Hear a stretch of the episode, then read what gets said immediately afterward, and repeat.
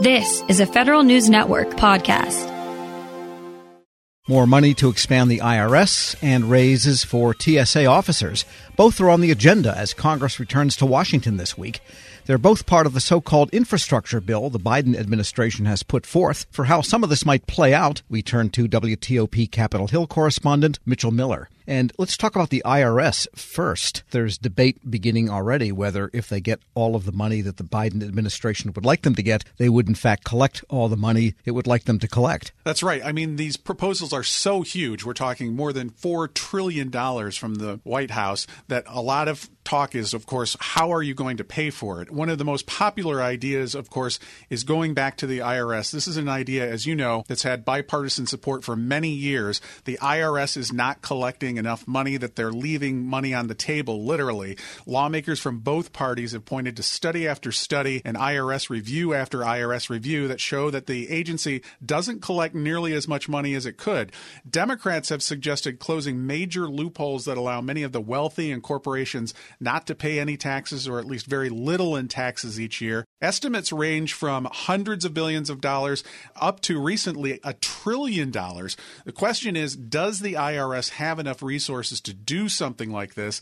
The agency's budget has been cut for much of the past decade or has just held steady. IRS Commissioner Charles Rettig told Congress last month that with the modernization of computer systems and more enforcement personnel, the IRS could do a lot more to bring in more money, but we'll have to see where this goes. All right. And then with respect to the TSA officers, that's also a debate now because the proposal in the bill would put them into the general schedule system as other federal employees and give them raises. And I guess the argument going there is why would you put them in something that is already old fashioned and suspect? Right. And this is getting a lot of attention too, just because of the situation that we're in now, right? People are starting to actually think about traveling again. The TSA has put out figures that show that there's been more air travel than there's been really in the past year.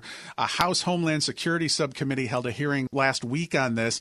And there is general agreement among lawmakers that TSA workers are underpaid. Their salaries can start at less than $30,000 a year at some of the airports across the country, depending, again, on what urban area it's in. But lawmakers disagree on how to best fix this situation. Democrats are again backing this bill that would allow transportation security officers, as you note, to earn a salary under the general schedule and also put them under the Title V personnel system which would, among other things, give them collective bargaining rights. But there's still no consensus with Republicans on this, and it's also still unclear what might happen with this legislation in the Senate. It's generally been getting favorable response over the past few years from Democrats, uh, but Republicans have a lot of reservations about actually putting TSO workers into the general schedule. Has anyone brought up the idea of simply paying them more under the non schedule that they're in now? Right, exactly. And that's certainly an option that a lot of people that say, why complicate all of this? We all generally agree that they are underpaid. Why don't we just raise the amount of money that they're getting paid and put aside, at least for now, some of these more complicated issues about actually how to get them into the general schedule? Of course, it's hard to believe, but now it's been close to 20 years since the TSA has been in operation obviously going into effect after 9 11. And just one final point getting back to the IRS there's no lawmaker questioning the numbers that the IRS puts forward as to how much it could collect. Because I've read a range of studies, and yes, they do range to a trillion, but they also range to Hey, not that much. Right. There are some skeptics on Capitol Hill that say, you know what, we've talked about this a lot before. You know, it's kind of like that idea of Pentagon spending, where people have always said, oh, well, there's way too much fat and waste in the Pentagon spending. If we just crack down on, you know, the multi million dollar tool that's the latest one that gets all the attention from the inspector general or something like that, that we could save so much money and then we wouldn't have to raise taxes or do these other fundraising things. So there is a lot of questions about these numbers get thrown around a lot. And, and as you point out, I mean, some people have said, oh, we could get hundreds and hundreds of billions of dollars. And this estimate of a trillion dollars actually did come from the IRS itself. The commissioner said that that could be the gap of the money uh, that they may be leaving on the table, but it's still very unclear about exactly how they could actually get that kind of money into the system. And that's a 10 year estimate, too, not one year. Right. Very good point. I mean, this is over a long period of time. So it's not like you're just going to all of a sudden say, hey, we just cracked down on this. We've got $300 billion that we can put toward infrastructure. We're speaking with WTOP Capitol Hill correspondent Mitchell Miller. And let's move on to a question about members of Congress themselves.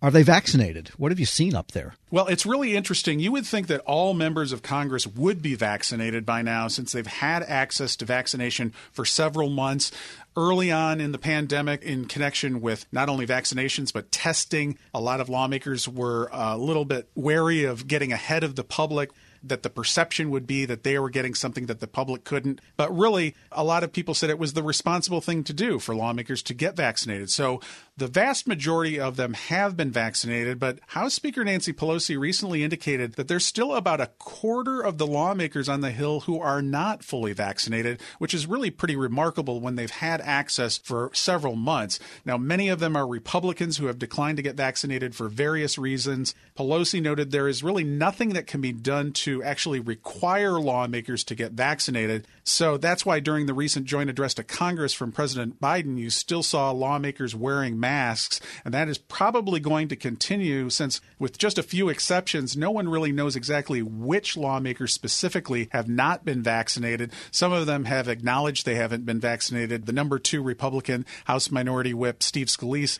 relatively recently indicated that he is going to get vaccinated, but had not. But because of this, some doctors and health advocates have said if they were to all get vaccinated, they could actually be a showing and an example to the rest of the public when there is a big gathering like this joint address to Congress that if they didn't wear masks, they said that that would actually set a good example for the country that the vaccinations are working. Yeah, here's what a herd looks like that has right. got the immunity. Right. Wonderful. And just a final question the attack of January 6th, the issue and the event that they love to keep admiring. There's hearings on that coming up. Is there any resolution to that whole question in the offing? There really isn't. The House Administration Committee is hearing this week from inspectors general who are looking into various issues. The Capitol Police Inspector General testifying today, and the Inspector General of the Architect of the Capitol is to testify on Wednesday. Capitol Police leadership has already come under scrutiny in an earlier Inspector General's report for not doing enough to disseminate information related to intelligence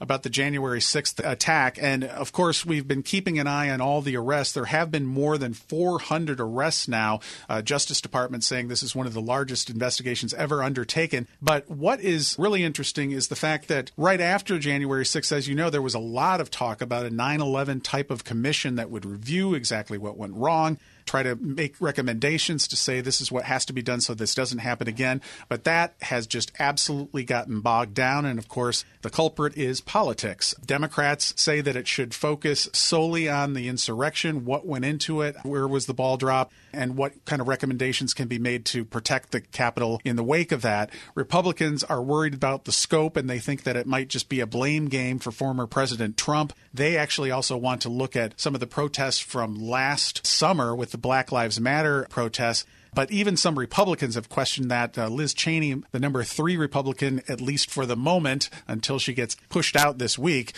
has said that, that it should actually be just on January 6th. But the vast majority of Republicans would like it to be much broader.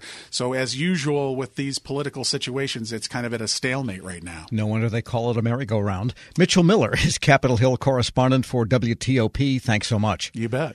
We'll post this interview at federalnewsnetwork.com slash Federal Drive. Hear the Federal Drive on your schedule. Subscribe at Apple Podcasts or wherever you get your shows.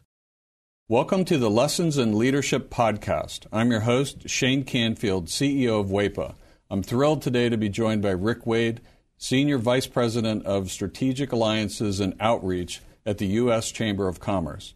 Previously, Rick was a Senior Advisor and Deputy Chief of Staff to Secretary of Commerce Gary Locke he worked closely with the Obama administration, and he also worked with Commerce's Economic Development Administration to foster regional economic development in distressed areas and with the Minority Business Development Agency to create jobs through the growth of minority owned businesses.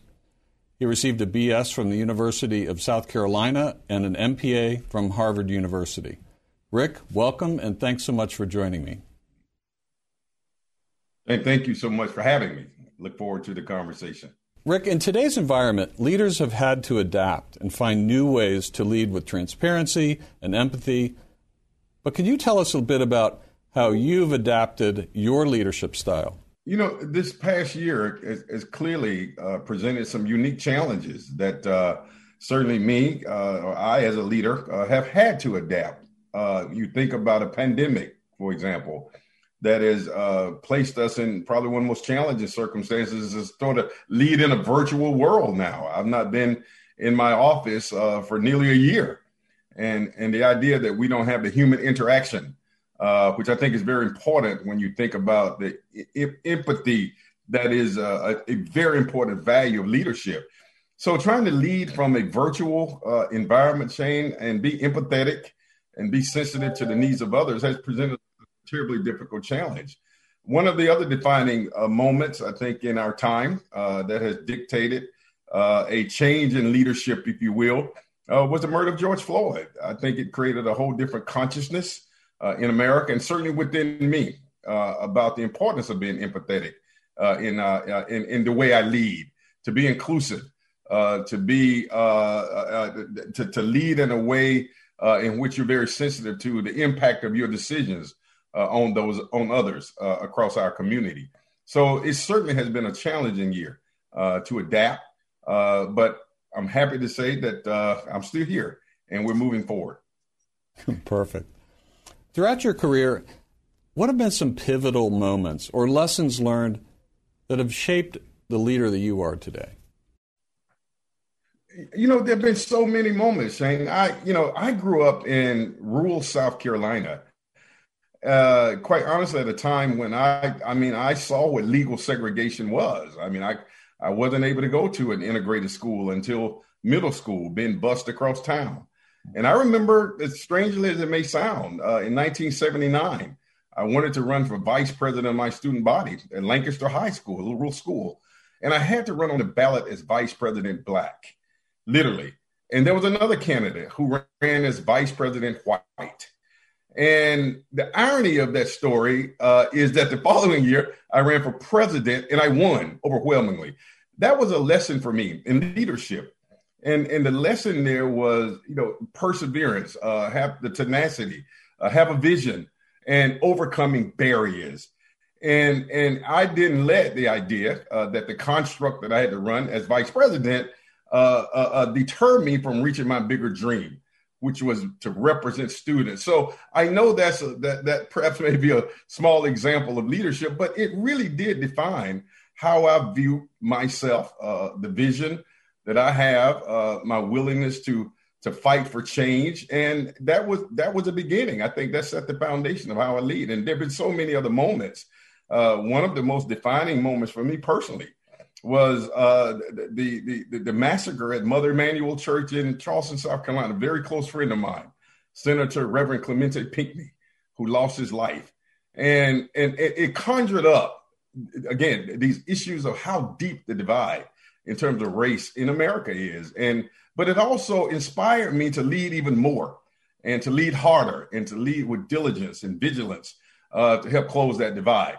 So there have been so many defining moments uh, uh, in my career. I, I, will tell you, even uh, after the murder of George Floyd and my role at the U.S. Ch- Chamber of Commerce uh, to galvanize the business community, uh, inspired by that tragedy. And now we have a whole broad, historic, sweeping, what we call equality of opportunity initiative that I'm leading, that I that, that, that I was inspired to develop, and we're bringing together corporations from across America to address what we call equality of opportunity. So my point there, I think, with all of these moments, they've all been pivotal moments at different parts of my life, my career, my journey, and I've seized those moments to make the best uh, of, of them of, of what I could. That's fantastic. It's a great, great answer. Many stories. Thank you very much for sharing that. Um, who is the most impactful leader in your life, and what quality did you admire about them? You know, I, again, I, can't say that I had, I had just one, but I would tell you the one person who uh, who had whose historical leadership has inspired me the most, and that is the leadership of Dr. Martin Luther King Jr. And there's so many attributes there that are consistent with my values, but the one the one part of his leadership was vision, and I I mean the idea that you can have a dream which we often define and think of his big I have a dream speech. But I think that's a really important attribute of leadership, Shane, that you can sort of see beyond the challenges of today and see a better future for people and for yourself. So the, the idea that leaders have vision, uh, despite the challenges, is seeing a forest despite the trees, is seeing an opportunity despite the barriers. And that that attribute, I think, is one that that I embody. I mean, I, I am very optimistic, uh, despite the challenges, despite the circumstances. So the whole notion of vision uh, was a very important attribute that I I learned and that I've tried to emulate from the leadership of Dr. King. Wow, fantastic. And as someone who's got an extensive background in federal service uh, and out of federal service, what advice would you give to feds looking to develop leadership skills? And, and you can talk about mid career, senior career, early career. Um, what comes to mind there? Yeah, listen, I mean, you're aware that I had the, the, the fortunate opportunity. We didn't have a Secretary of Commerce when uh, President Obama, uh, of course, I served as one of his senior advisors, was inaugurated. And the president asked me to go to the Department of Commerce to hold the fort down. And that was one of the most exciting experiences in my entire career. Not just for the title and, and, and the wonderful experiences, but I understood the value of federal employees. And, and folks forget sometimes, Shane, that we political appointees, we come and go. But the folks who, who are grinding every day, who are at their desk no matter rain, sleet, or snow, uh, who bring innovations, but yet don't don't get the credit for it because the political appointees get all the credit. I think I learned something about the humility of, of being a leader. Uh, and and and and I, I I built so many friends who were federal employees not just at the manager level, but the frontline workers, the administrative assistants. And I was very deliberate. I mean, one of the things that I was most proud of, strangely enough, I was that guy, even though I was senior advisor to the Secretary of Commerce, and I, I, my office was on the floor at the top floor. We call it the blue carpet, Shane. But I made a deliberate point to go eat in the cafeteria every day, as many days as I could, just to sit down and talk with employees. And I grew from that. And and and there were so many times where I took their ideas back to the blue carpet and said, and I told the Secretary Locke, you got to go down and sit down and talk with regular, common, everyday folks. They're in the cafeteria, not in the dining room on the blue carpet. And so he started doing that. So the, the point is, I think for me, the advice that I would give is to continue to do the hard work. I do think that we should do a better job in government in providing the kind of admiration for those workers as we do the high level appointees and and that may be something that uh, that I'm looking to work on myself uh, to help continue to advocate for our federal employees. Uh, they, they those are hard workers. That's where the work gets done. And, um, and, and and so I think that's a lesson for me. If there was some advice and counsel I could give, is to continue to do your work, but we have to do our work as leaders of these agencies to create ladders uh, of success and, and and reward and admiration for the hard work that they do. Rick, Thank you very much. You've inspired me. These are tremendous insights and stories. Uh, I love every single one of them. You've got a fascinating journey in leadership yourself. And thank you very much for sharing that with us today.